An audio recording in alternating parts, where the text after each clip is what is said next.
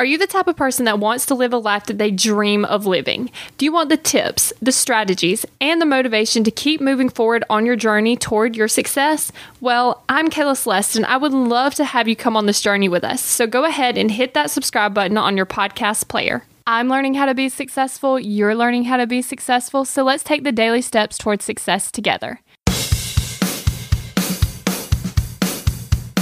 Are you pumped up? Are you ready to go? Because today on the Daily Steps Toward Success podcast, we've got a Dear Kayla. So let's go ahead and get into it. Dear Kayla, I'm an aspiring writer who likes to write on my blog every day. I have hundreds of readers and they always anticipate a new update on my website. Recently, I'm having trouble not with a lack of ideas, but with having a lot of them. I've got a ton of blog post topics to write about, but when I sit down in front of my laptop, everything goes blank. I really need your help on this. Can you give me advice on how to deal with information overload? Thanks, Julia. So, if this resonates with you, today we're talking about planning before you write. So, for example, with the podcast, I used to actually come up with the idea, plan out the episode, and then record it later. So, I'd look at my computer and I'm like, okay, I need a story to tell on my podcast. Okay, I need a story to tell on my podcast. Hmm. I need a story to tell on my podcast. And that would just take up several minutes of me trying to figure out a story for the podcast. But what I've done now is I actually had the ideas beforehand. So I'm like, ooh, I just thought of a podcast idea. And I will sit there and I'll write it down or put it in my phone. Then later, if I don't have enough stories, I actually sit there and then I'll go, hmm, I need a podcast idea. Hmm, I need a podcast idea. But once I get all the podcast ideas, I'm done.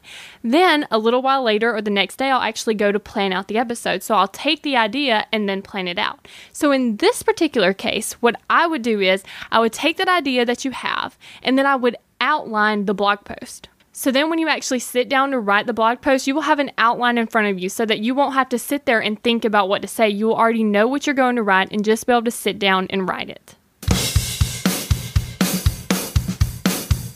We're in this together, one step at a time.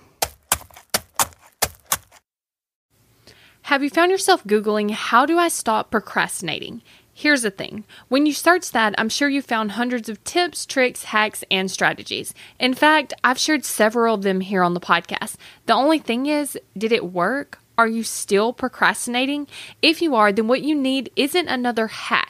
You need to focus on the actual thing that's causing you to not take action. Our thoughts control our feelings, our feelings control our actions, which means if you want to change your action or inaction, you first have to change your thinking. That's exactly what we focus on in my program, Kick Procrastination. This program is designed to help you go from procrastinating on your goals to taking massive action towards achieving them.